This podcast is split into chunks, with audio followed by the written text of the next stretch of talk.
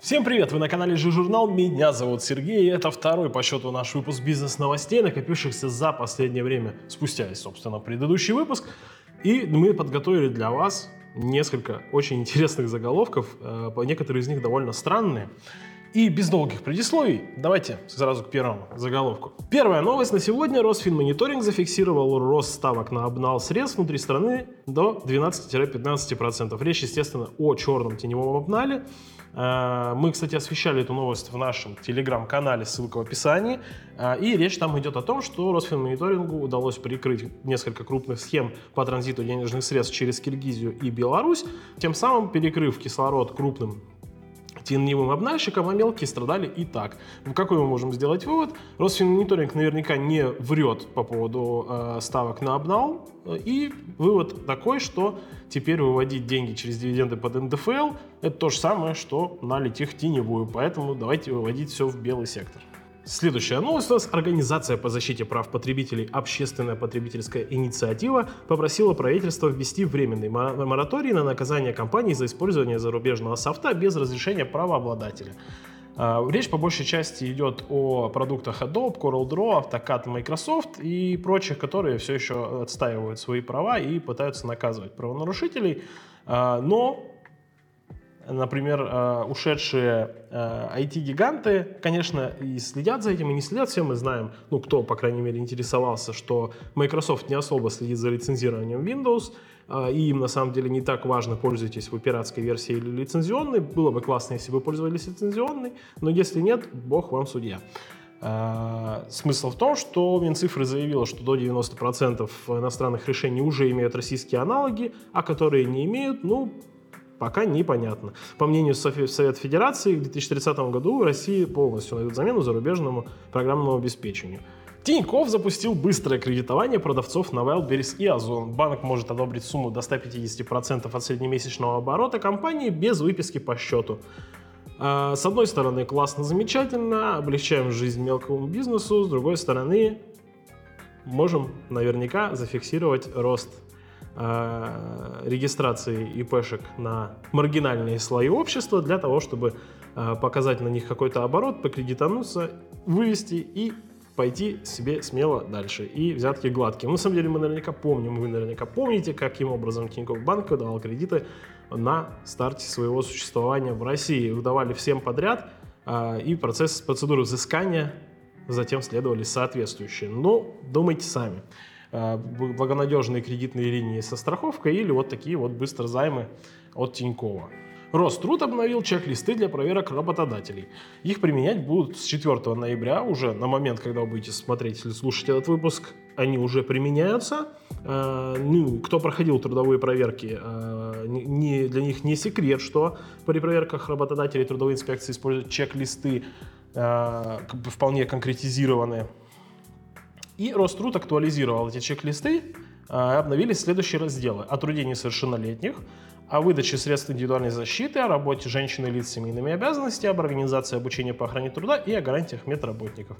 Если эти разделы вами применяются, советую ознакомиться с приказом Роструда и подготовиться проверить себя по этим чек-листам, потому что никогда не знаешь, кто из твоих сотрудников пожалуется на тебя в трудовую инспекцию.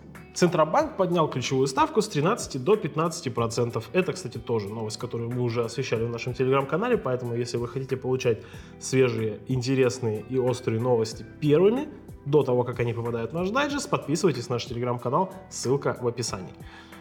Объясняется это тем, что инфляция, оказывается, превышает ожидания. На самом деле, в течение этого года ключевая ставка Центробанка выросла у нас уже в два раза. А, И планируется, планируется, Центробанк заявляет, по крайней мере, что в 2024 году инфляция должна снижаться, и ключевая ставка тоже будет снижаться. Для тех, кто не в курсе, что такое ключевая ставка Центробанка, это ставка кредитования, по которой Центробанк выдает кредиты коммерческим банкам для того, чтобы коммерческие банки эти кредиты потом перевыдавали нам с вами, э, предпринимателям и физическим лицам, с целью извлечения соответствующей прибыли. В чем суть? Суть в том, что госпожа Эльвира Набиулина, глава Центробанка, заявляет, что население у нас закредитовано, но при этом э, фиксируется очень большой объем выручки среди бизнеса на уровне 2021 года, вот непонятно, только номинально или в процентном соотношении. А, и таким образом подъем ключевой ставки сделает кредиты для населения невыгодными, население перестанет кредитоваться, и это должно поспособствовать сдерживанию инфляции. Ну, как говорится, им виднее, будем посмотреть. Федеральная налоговая служба оценила ущерб от дробления бизнеса в 500 миллиардов рублей за 6 лет. Я думаю, объяснять, что такое дробление вам не нужно. Э, если нужно, можете написать нам, мы подробно разъясним, что такое дробление. А, в чем суть, о чем речь? При дроблении бизнес искусственно распределяет выручку между разными ИП или создает новые компании, переводит на нее часть деятельности и сотрудников. Собственно, российские суды рассмотрели с 2018 по 2023 год 643 дела о дроблении и доначислила налогов на 506 миллиардов рублей. В налоговой отмечает, что это лишь вершина айсберга. Фактически проверок и доначислений примерно вдвое больше, потому что просто не каждое дело доходит до суда и заканчивается каким-то мирным соглашением. А, на самом деле, комментировать тут мало что можно, потому что, в принципе, все очевидно.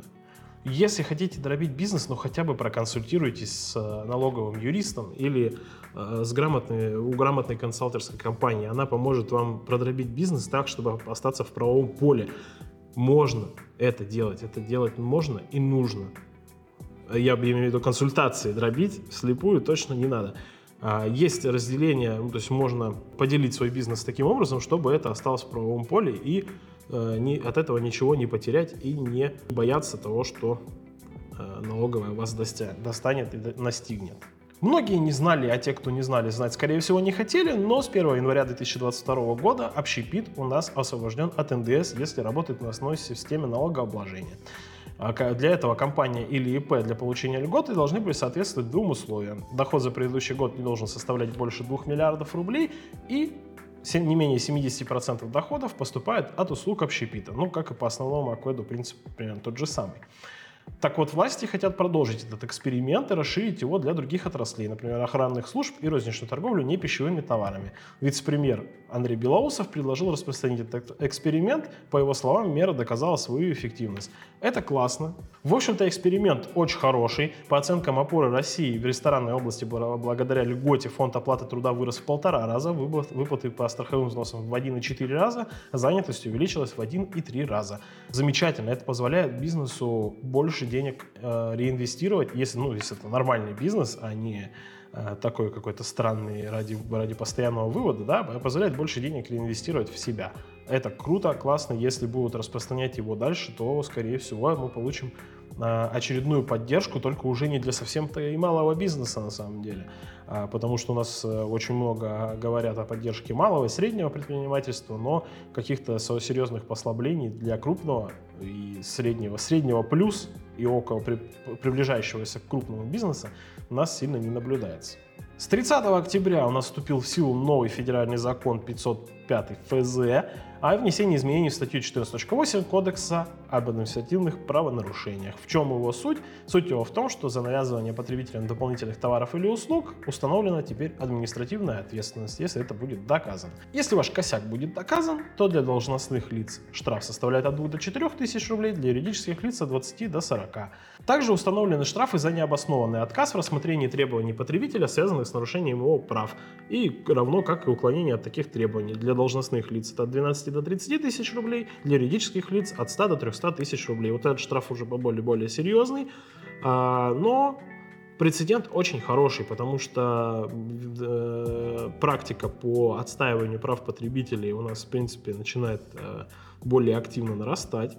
Это классно, потому что Э, закон о защите прав потребителей он такой довольно гибко непонятный. И вот за э, прецеденты с навязыванием доп. услуг, включением непонятных страховок в чек, каких-то дополнительных аксессуаров при покупке техники и так далее, а он уже очень давно тянется, очень много недовольства по этому поводу, и власти решили таким образом э, предостеречь предпринимателей от подобных деяний, потому что доказывается это очень легко. По всей видимости, Wildberries решил, что пора ему извиняться не словом, а делом, и снизил тарифы на логистику при продаже товара с собственного склада продавца. До 14 ноября этот коэффициент составлял 145 вместо 160%.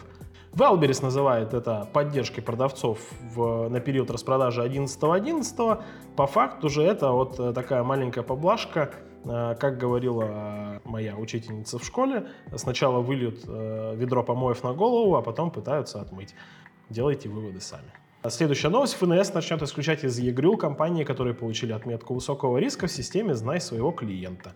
С 13 ноября 2023 года ФНС сможет делать это самостоятельно, если они будут отнесены Центробанком и банками к зоне высокого риска. Ну, суть в том, что это во-первых, часть э, нового э, изменений, часть изменений в законодательстве о регистрации юридических лиц. Э, и для того, чтобы вас все-таки исключили насильно, и ликвидировали, вам нужно, чтобы до вас и Центробанк докопался. Нужно сильно постараться, но до этого доходить будет крайне редко. Как говорит депутат Анатолий Аксаков или Аксаков, я, честно говоря, не знаю. Это должно быть решение двух институтов, но и таких организаций, по некоторым оценкам, около 0,1-0,2%. То есть от 1 до 0,2% всех организаций. Э, случай редкий, но, но скорее всего вынесено как прецедент для того, чтобы это э, задокументировать в правом поле. С 2024 года платить НДФЛ нужно будет дважды в месяц. Соответственно, и уведомления подавать нужно будет дважды в месяц, а не один раз, как сейчас. Если вы хотите считать эти новости бесполезными и неинтересными, вы можете перейти на аутсорсинг по ссылке в описании на эксклюзивных условиях до конца года и больше никогда об этом не задумываться. Но пока вы не хотите или еще не перешли, Э, на сторону света, э, знайте о том, что вам это придется делать. Плюс 12 дополнительных э, дней в году, когда нужно не упустить подать правильные бумажки. Завершающая новость на сегодня. В нескольких регионах зафиксировали всплеск регистрации ИП. Среди рекордсменов Калмыкия, Мордовия и Чечня. Для тех, кто живет в этих регионах либо сталкивался, для них не секрет, что в этих регионах действуют пониженные ставки по упрощенке, и некоторый не очень э, добросовестный бизнес переезжает туда с целью сэкономить на налогах. Но э, будьте осторожны и аккуратны.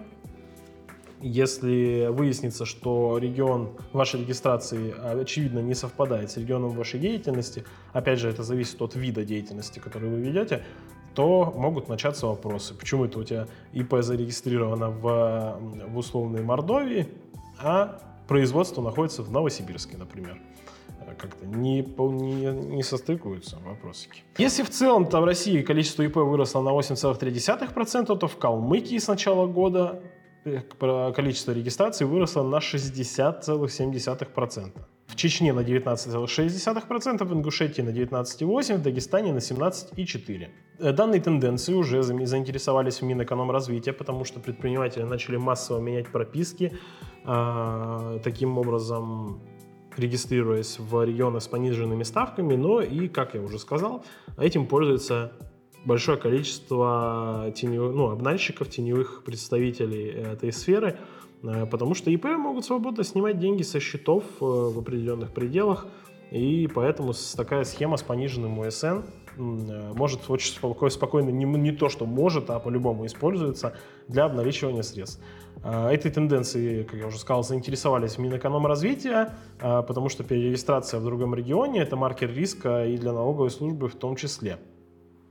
В судебной практике уже, кстати, есть дела эффективной релокации, поэтому будем смотреть, что, что будет с этим дальше происходить, как будут эту лавочку прикрывать, потому что прикрывать будут по-любому.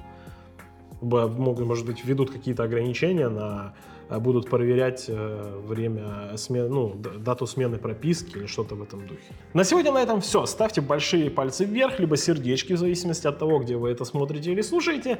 Подписывайтесь на наш канал, ставьте колокольчик. Подписывайтесь на нас везде, где только можно. Слушайте наш подкаст там, где вам удобно. Да, это будет выходить в формате подкаста, не только видео на YouTube. Поэтому слушайте и смотрите там, где вам удобно, на YouTube, на платформе Mave, на Яндекс, э, Google и Apple подкастах. Ведите свой бизнес честно и в удовольствие и развивайтесь вместе с нами. До новых встреч!